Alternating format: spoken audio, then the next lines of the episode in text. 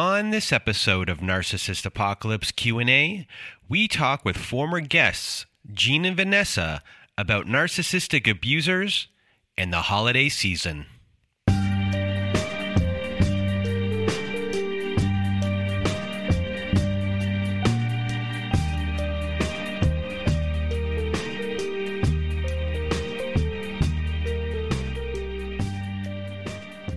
Welcome to Narcissist Apocalypse, everyone.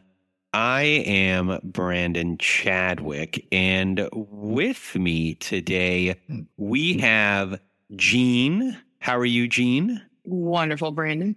And we have Vanessa. How are you, Vanessa? I'm doing very well, thank you. And you will know Jean from our July 4th, 2022 episode, and Vanessa was on our November 9th, 2020 episode. So today we are going to discuss the holidays, the holiday season, how difficult it is when you're in a relationship with someone who's an abuser, a narcissistic abuser, abuser in general, co parenting with them. Obviously, sometimes when you're not in a relationship with them anymore, they just can pop out of the woodwork here or there uh, during the holiday season. And then we're also going to get into the fa- family dynamics uh, of things as well. And I know that's a big issue for everyone all the time, possibly not just this this season. So, I guess we're going to start off here.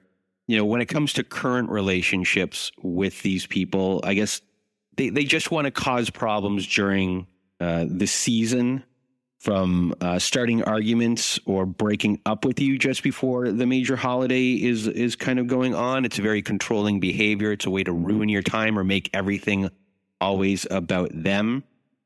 They love to discard you during the season.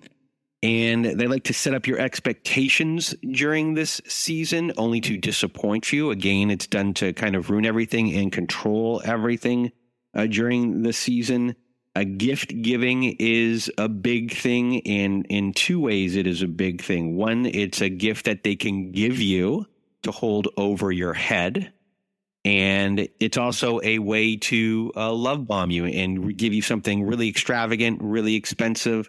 And they can also not get you anything or have it be a very unthoughtful gift as if they don't care about you at all.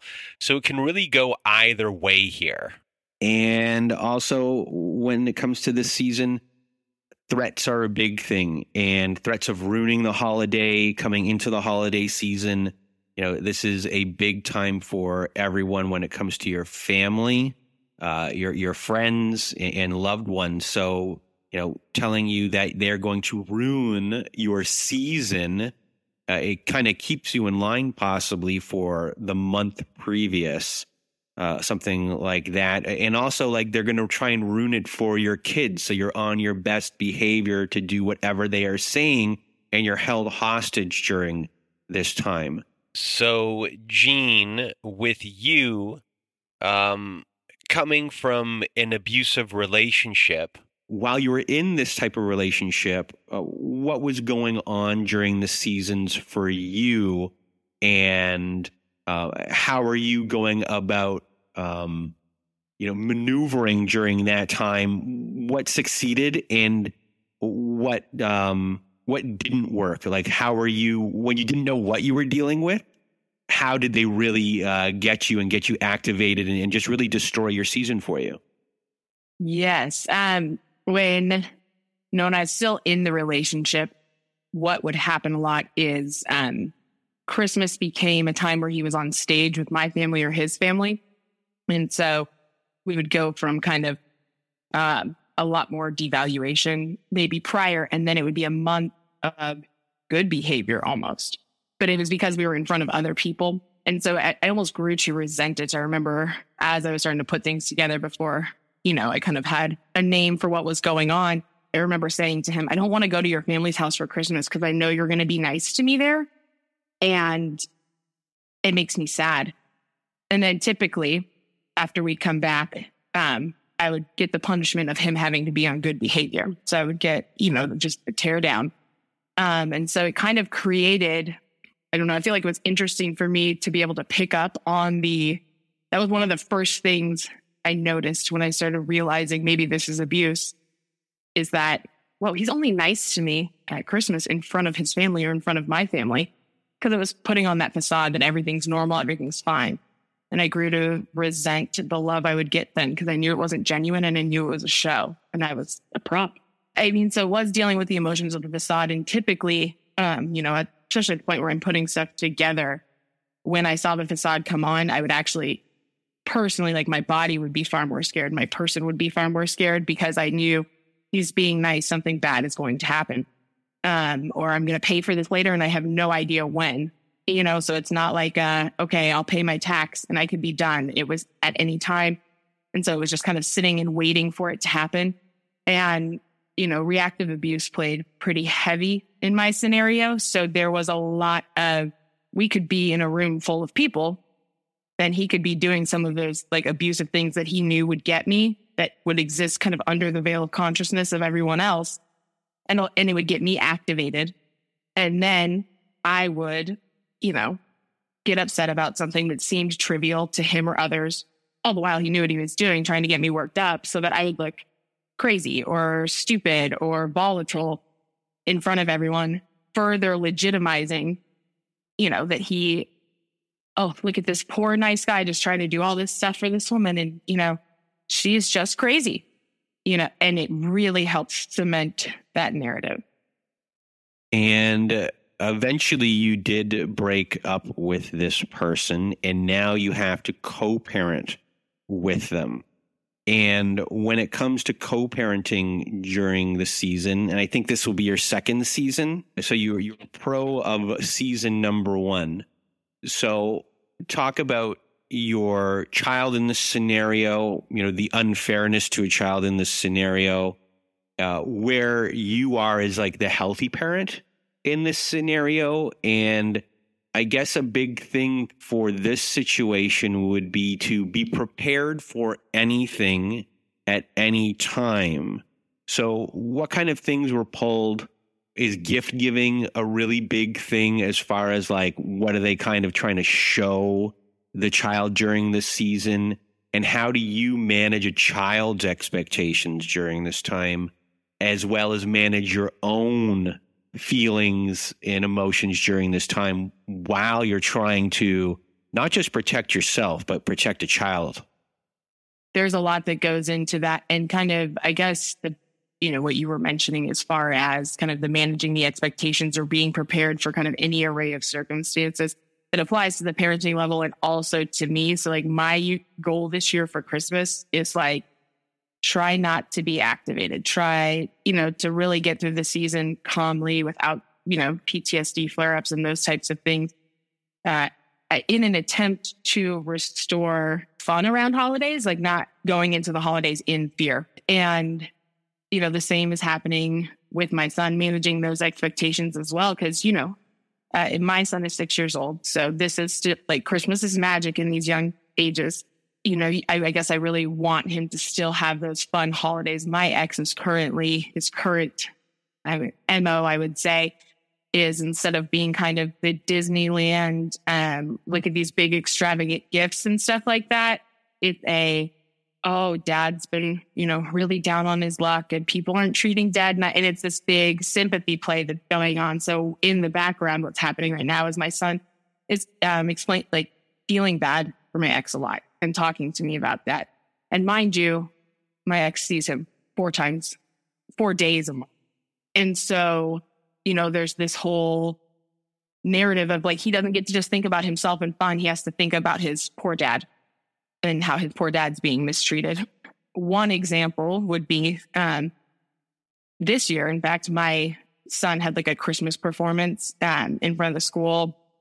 He came out and sang his little song. And I need to be prepared for my ex to show up there. Typically, if there's an event, he doesn't go to a lot of stuff, but if he, if there is one, um, I prepare myself just as a means of um, managing my expectations and preparing myself mentally for the worst case scenario. And so after my son's performance, he comes off, my son comes off stage to sit next to me and out of nowhere, you know, we didn't see him coming and I was watching my son And so think about it. he's six years old. He just had his first performance like on stage in front of other people. Like how exciting right after he gets off stage, going from the high of that situation to, oh my gosh, I didn't know dad was going to be here. Dad didn't call and tell him. There's no telling if he's going to show up. You're six. Holy crap, my dad's here. Then, so now dad's interrupted that moment, given him a hug, wanted the credit of, look, I was here, and then left, taking him out of the fun. You know, I got this moment that was about him. Um, there are ways to handle the parenting side of that, obviously, a lot better. Not to say that I wouldn't allow my ex to be there.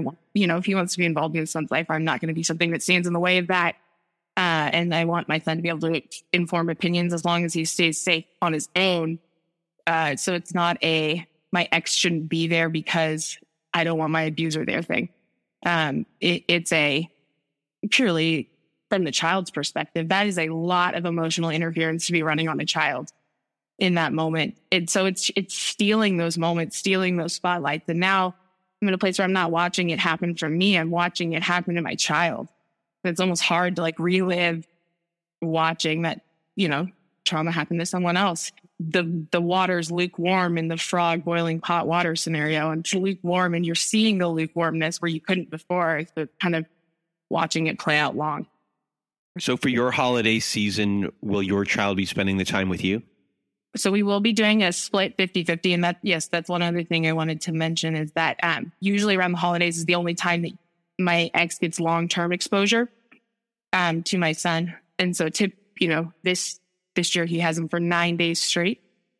Um, and they are going to be flying to another state to go see my in laws. And my son hasn't seen my in laws in almost two years, or my ex in laws.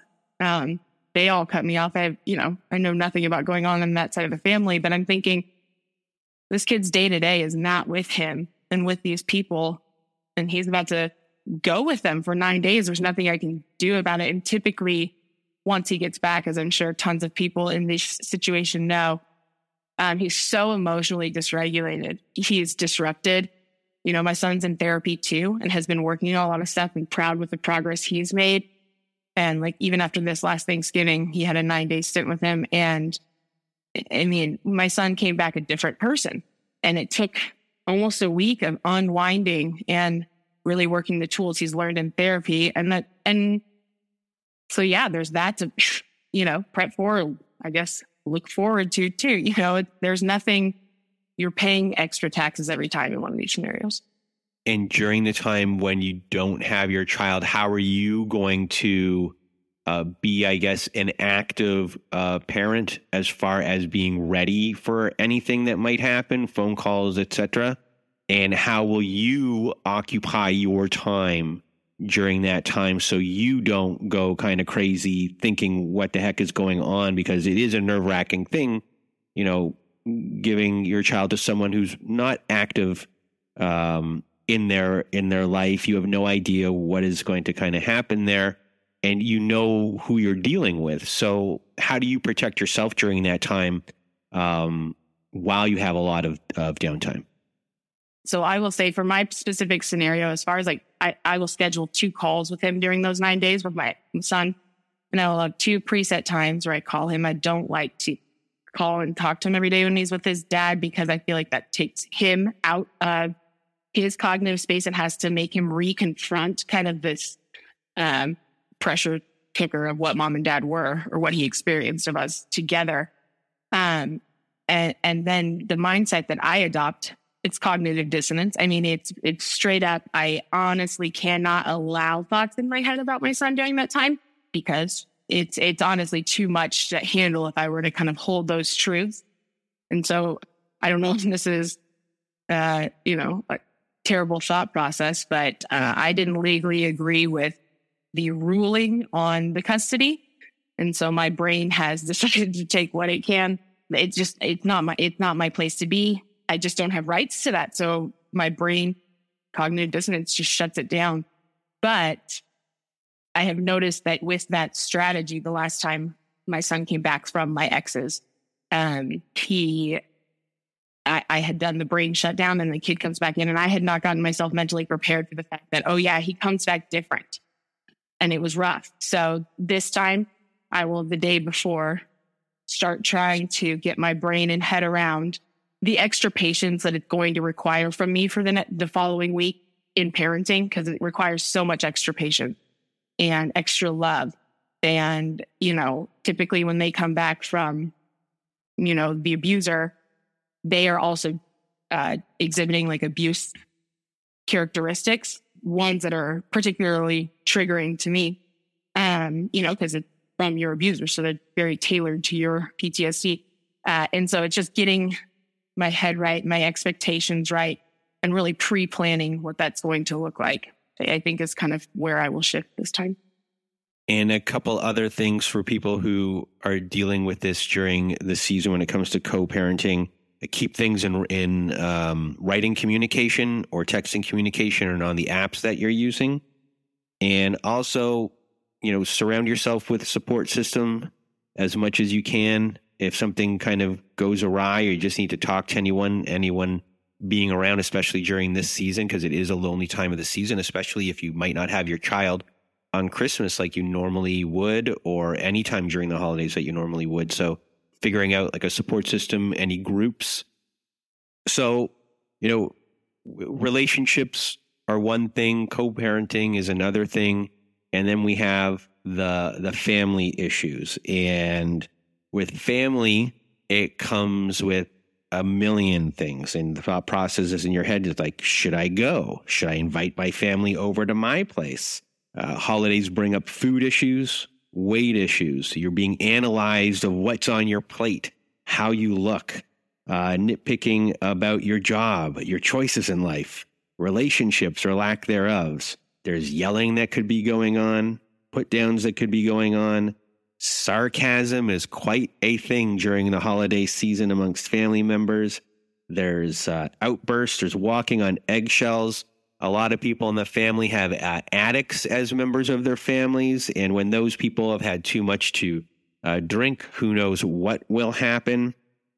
Um, there can be gift giving issues, um, helping around the actual uh, dinner where someone might say, Hey, uh, I don't need help. And then later on, reverse everything that they said. You have tons of guilt during this time of the season, passive aggressiveness.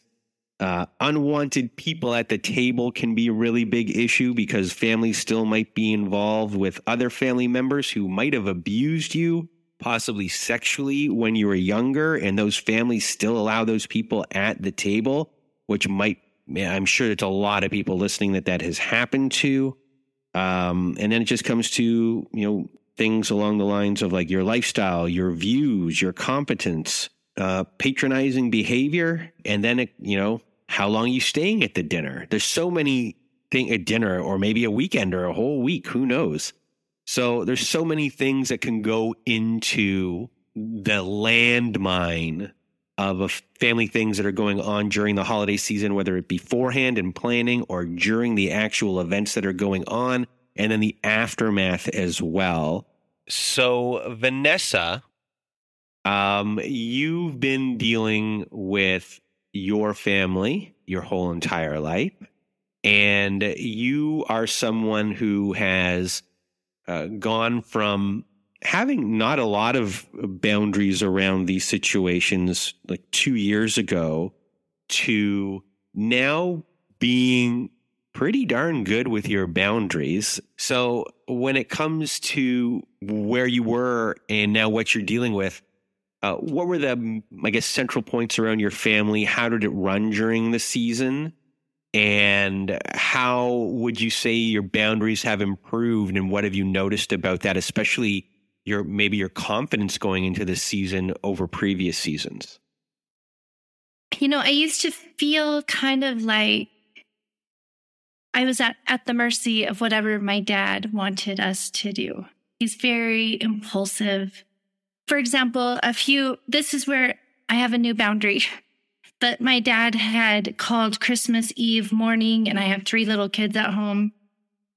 And he asked me what he should get my mom for Christmas. And I thought he was joking. So I left. And then a kid got hurt. So I said, Hey, I got to go. And I went and helped my kid. And my mom texted me um, you better call your dad or Christmas is going to be ruined. I saw that text and my whole countenance, like my whole body felt like a house landed on me and everything was up to me. So I call him and like smooth it over. And he was not joking. He had not gone Christmas shopping for my mom. And he wanted me to go to town and go buy her a gift. And mind you, like I have my three kids, they're all little, and myself has, you know, like my body doesn't feel good. And I try to plan things ahead of time. I um, have lists and I try to like just have everything planned. And I think it's in response to growing up with so much impulsiveness. Like, okay, now we're doing this. And, like just in that little example I showed you, it feels like there's so much riding on my response. So in that moment, I was like, hey, my kid's hurt. You could hear him crying in the background. Like that's a very natural mom thing to do. Kids hurt, hang up phone, go help them. And so that experience really showed me how I couldn't trust my own instincts. It's like, oh, that made my dad mad. I shouldn't do that next time. So then I would make more plans like, okay, next time, calmly say, I'm sorry, father, my child is hurt. Is now an okay time for me to let you go? So I tell you that example because it was really impactful to me and it made me realize how tied I am to his mood and how on eggshells I feel all the time. Like my mom literally said, Christmas is going to be ruined because of how your dad feels after he talked to you. And I think that was five years ago. And he asks me like the next few Christmases, he asked me to buy my mom a gift. And we're talking like Christmas Eve.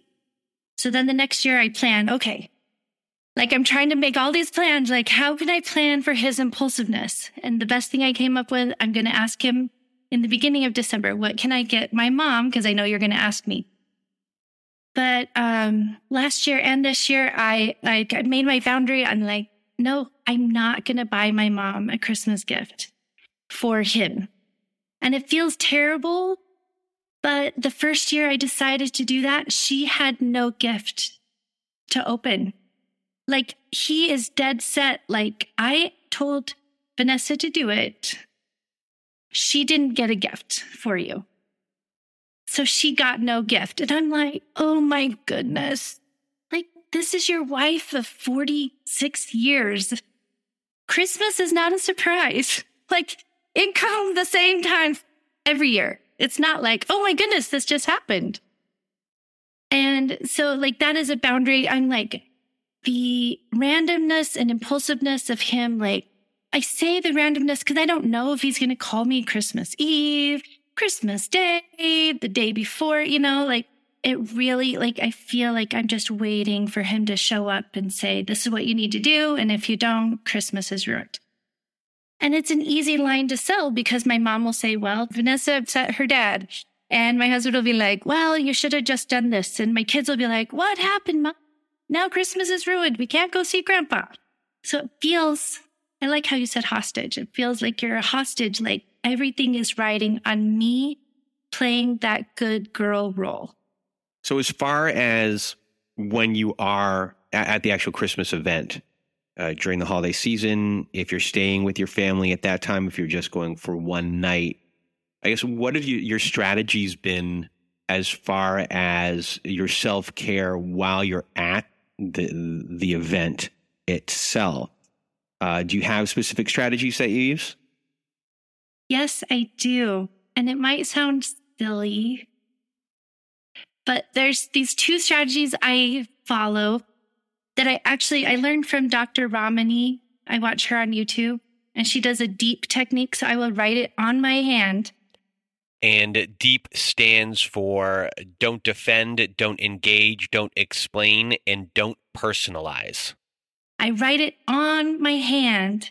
I repeat them over and over. Like I don't have to defend my decisions. I don't have to say, you know, why didn't you do this this year?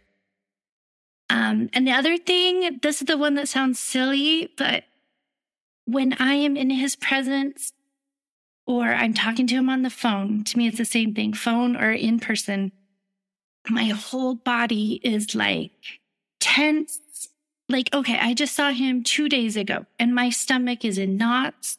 It hurts. It feels like I've been tensing up. Like I'm just tense the whole time. My whole stomach hurts. But in my head, I'm like, that's the silly thing. But it's like, I love you, Vanessa. I love you, Vanessa. I love you, Vanessa. It's okay. It's like I'm pretending to be my own little mom on my shoulder. Like, I love you. I love you. I love you. And it sounds silly, but it has helped me, like, my nervous system to be like more calm. So I haven't seen that strategy in a book anywhere, but I guess those are things I've always wanted to hear, probably as a kid.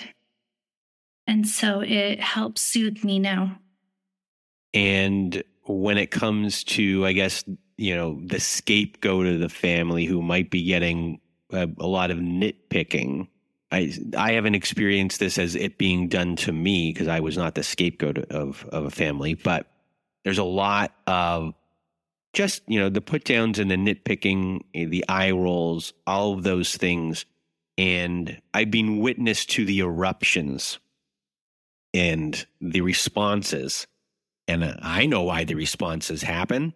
I can see them, I understand them, and then bickering ensues you know, because the other person has been, the trigger has been hit. They are engaging. Um, and for better or worse, it started to happen. Uh, so, in I guess both of your experience, like, how do you feel about the role of the other members of the family when the scapegoat does um, get involved or gets triggered and the ensuing stuff happens? You know, like in my family, it feels like you do whatever you can to not get attention. I feel like we're all available to be picked on, nitpicked. But I do think there's certain siblings that tend to get it really bad. I would like to be a fighter, but I am not.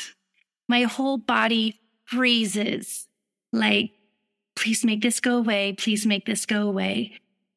And I notice all of us siblings, we, it's like if one of us stands out, it's like we're telling the other one, like, shut up, quit talking, like, do not fight back. Your best, your best move is to like blend in, pretend it didn't happen. And it's like we're actively telling each other to like calm down. You know, he, you know, it's like we're creating this whole enabling system where we're like, don't stand up to him. It'll make him worse. It'll make the whole holidays a disaster. Who knows? And Jean, do you have any experience in this? Maybe not in my like primary family, like my, you know, parents and my brothers. I, I wouldn't say that was there, but um in those scenarios, because I've been in many of them and work and, you know, my ex's family and different things like that, I was able to it's like being in like maybe the Hunger Games or the Squid Games. It's like, dude, once we're all in the arena, okay, everyone man for themselves. No one can hold anybody accountable for what the fuck, you know, what just happened in there. We'll talk about it out, you know, outside. And and I've and I've had it to where, let's say, there's some people that see it for what it is, and some people that have no clue um, what's what's transpiring and really kind of doesn't see beyond the veil of it. Uh, in, in those scenarios, um, I, I was a fighter. Like I was the easiest reactive abuse in the world, right? Like you could trigger me quick and the, and I would go off. And uh, I don't know, it was interesting hearing somebody say, Oh, I wish I could do that, or I would want to be that because I'm like, I don't know, dude, it didn't seem like a good method for me. So, you know, I, I don't know. It's it kind of but I, I think the only way to stand up to it and fight it effectively, if I were to comment on that, would be if everyone's in unison. Because if there's any division, they're going to win every time, and it's wasted effort and it's wasted energy. So um, if someone's going to take the fighting route, it's kind of got to be a concerted effort, or else it is, in my opinion, a bit of a waste. So uh, I guess the one thing that we haven't mentioned here is the hoovering that happens during the season for for people. and that can happen in a relationship and that can happen during the family season uh, as well as far as like the uh, the moms and the dads and and the exes who reach out to you during this time trying to really play on the sympathy and the nostalgia of the season how you grew up all of the good times um, it's a really big problem and guilt kind of can suck you back in can suck you back into the families and all these things when you've gone no contact with all of these people so have any of you, you know, guilt is a big part of the season. So I guess how do you deal with uh, guilt, even if someone is reaching out during this time? And then, as well as even if someone isn't reaching out during this time, do you have like guilt feelings that kind of pop up here and there?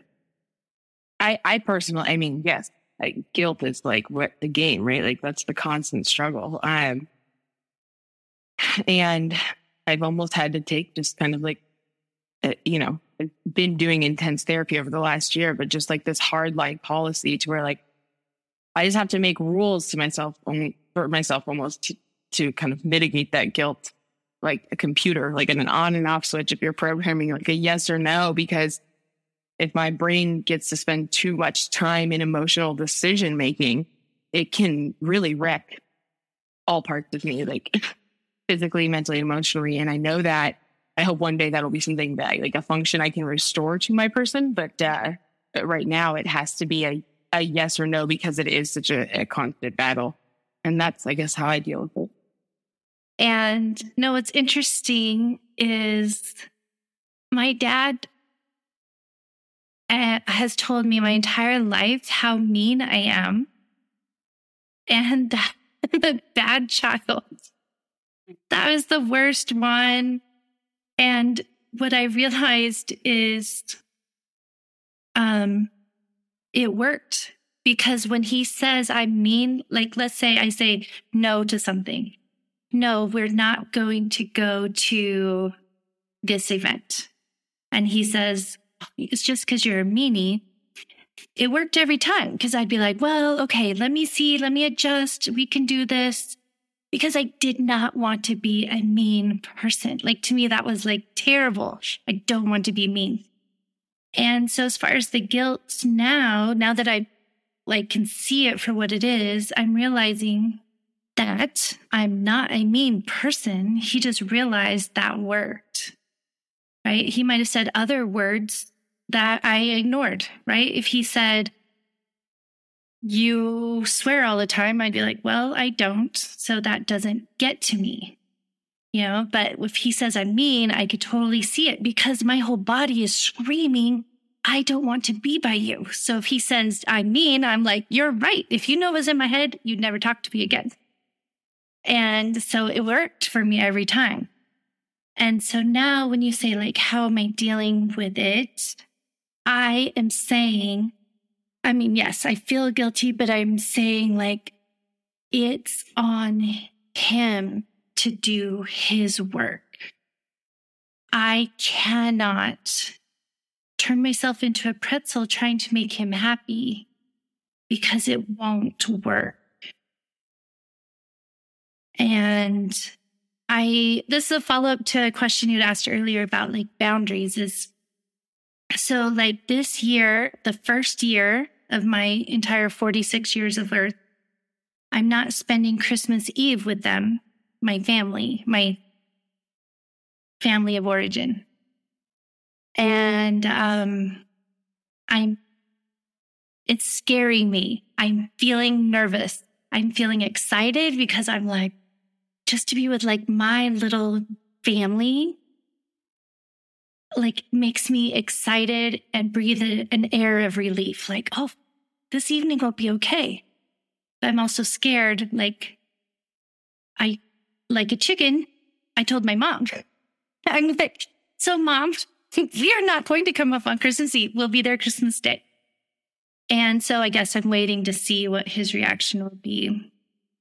But as far as guilt, he'll be like, well, we would spend every Christmas with my parents. Like that was I'm like, Dad, we lived half a mile from them. Like, it's different. And yeah, so I guess that's what I'm how I'm trying to combat the guilt is like my body is re- screaming inside me, even at phone calls, like a voice that can't hit me. Like I'm still afraid of it. Like I am telling my body, like my body is scared of him. And that says something. That means limit my time. And so it's helping me not feel guilty. Because on the flip side, when I react to that guilt and I feel terrible, then it's like I'm mad at my husband, I'm mad at my kids, and they're super annoying. And then I'm like, wait a minute, we're all screaming at each other because we can't scream at him. You know what I mean? It's like when I look outside, it's like, no, no, no, no. Wait a minute. A calm Vanessa is, is good for everybody. I just wish uh, everyone out there, I really, um, if you're struggling with your family and feel like you're at a place where you don't have hope with them at all, you know, go listen to Vanessa's story and then come and listen to her talk right now. And you will hear two different people and you will be really uh, inspired about the change in your own life and making those changes in your life because you are a completely different person in how you do things with your boundaries and everything from when you first recorded. So I really encourage everyone to go uh, listen to your episode. And, you know, the, the, some of the things that you kind of mentioned in there is like, you know, you're allowed to say no. Uh, you are mindful of kind of what is going on inside of you, you know, like uh, triggers that are, that are going to be there. Uh, things that we've done before, even uh, talking today. Um, you know, I know that we've discussed like planning stuff out. What our responses are going to be before we even get there. Being prepared with all of your canned answers oh, I'm going to say this, and someone's going to say that. I have a rebuttal for that. But also at, at the table, sometimes the like the the the less you say uh, is sometimes better. Uh, the less you give up, the better. Uh, you might be leading to everyone the most boring life uh, known to humankind, but that is you know the best thing for the dinner because sometimes you're going to jump right into the fire and you're going to go. And then maybe later on down the road, you'll be like, you know what? I don't have to go to this dinner anymore. And you'll deal with the circumstances of, you know, not going to that dinner as uh, Vanessa, you know, came to the, her own decision and the different types of feelings that are going on there. And also when you're at these things, you know, look for situations where there could be signs of escalation there going on try not to get involved into those uh, escalation issues. Uh, you don't always have to be in the same room. You can, uh, you know, try and walk around. Going to the bathroom a lot might be your your best friend. You know, bring your phone with you. Read the news while you're in there. Try and figure out kind of maneuvering tactics throughout the night. Sometimes you don't want to be um, talking to a certain person in the family that you're talking to. You know, it could be bad news and then always think of like exit strategies. If you are not having a good time, if everything is really too much for you to handle beforehand, think of the types of exit strategies that uh, you want. Give yourself an out uh, when you need it during the evening if you really need to leave the situation. I just wanted to add a couple more tactics. Okay, go for it. So ahead of time, I will arrange who's going to sit by me, like you know, in you know, like this secret, like, hey, make sure you sit by me at the table. My dad, narcissist, wants to sit by me all the time. Like wherever I'm at, if I'm at this chair, he wants to sit next to me. If we're on the couch, he wants to sit next to me. And so I rearrange, like I arrange, okay, this child, hey, make sure you sit by me at the table. Hey, make sure you sit over here. And then I will make sure I have someone by me all the time. If I, if someone who's with me moves rooms, I need to move as well. So I try to not let myself be alone with that person. And I would just add that, like, set your expectations because a lot of times I would be the one that would crush myself because I would go in with the belief that um, things were going to be far different than they were. So if I set my expectations correctly and I know kind of what that person is capable of, or, you know, just what general probability has told me I should expect when I go into this situation, um, I, I it, it can be less activating.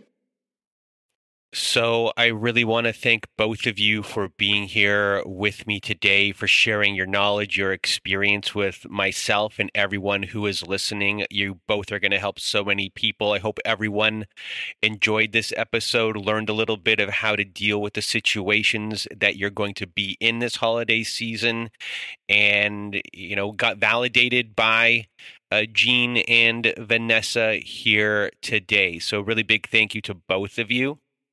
And if you want to be a guest on our show, like Jean and Vanessa were, please do go to our website at narcissistapocalypse.com. Top of the page, there's a button that says guest form. When you click on that button, it takes you to our guest form page. Please do read all of the instructions and either fill out our guest form and press the submit button or send us an email at narcissistapocalypse at gmail.com. And please do read all of our instructions and send us an email or fill out our guest form in the format that we ask for. Also, at our website, we have our support group. At the top of the page, there's a button that says support group. When you click on that, it takes you to our very own safe social network. There, you'll find that we have Zoom meetings every Wednesday night, every Thursday afternoon, and every Saturday night. We also have forum boards for you to post on, for you to get validated, for you to get support from uh, fellow survivors like yourself. We also have on there ad free episodes and episodes that never made it to air.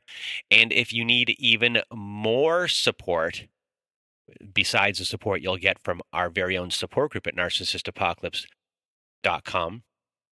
Uh, you can go to domesticshelters.org, and there you'll find articles and resources that can help you make sense of what you've been dealing with.